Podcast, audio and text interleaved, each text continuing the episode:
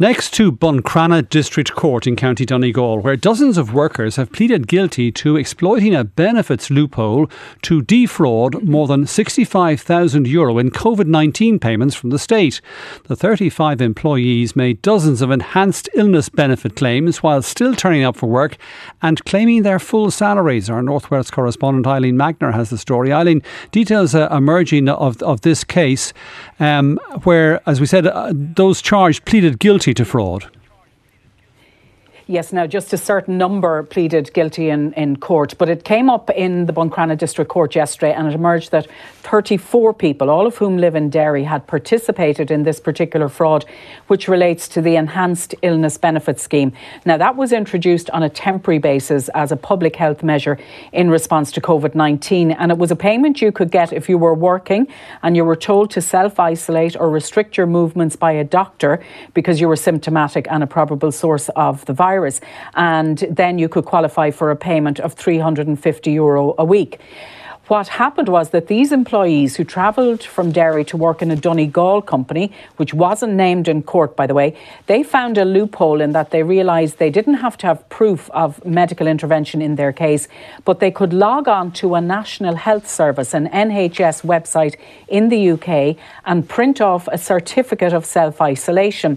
And it appears that word went round the company canteen, and dozens of the certs were then sent by up to 34 employees on various occasions occasions uh, between March 2020 and December 2021. Those certs were sent to the Department of Social Protection to claim that enhanced benefit payment. So these employees received the payments under the scheme while they were still working and getting full pay. And it has to be said, this was all completely without the knowledge of their employer, uh, who wasn't aware of what was going on. But when the issue was discovered, the company cooperated fully, fully with the Department of Social Protection. Inspectors from the department also gave evidence in court.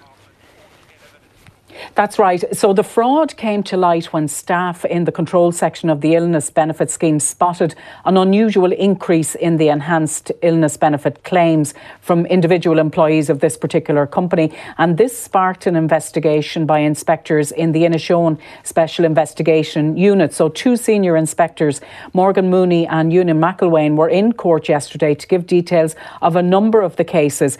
And they said the illegal claims ranged from as little as just over 200 191 euro to as much as a little over 4,841 euro. And overall, the amount claimed, the overpayments, was a little over 65,000 euro during the pandemic.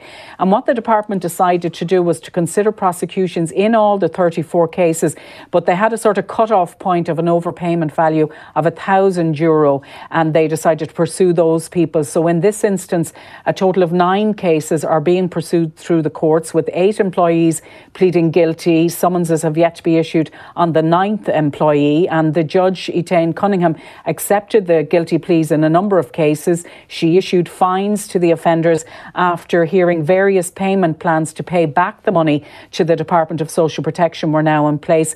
And she remarked that the government went out of their way to assist families in need over the pandemic period, and she really was not impressed with this.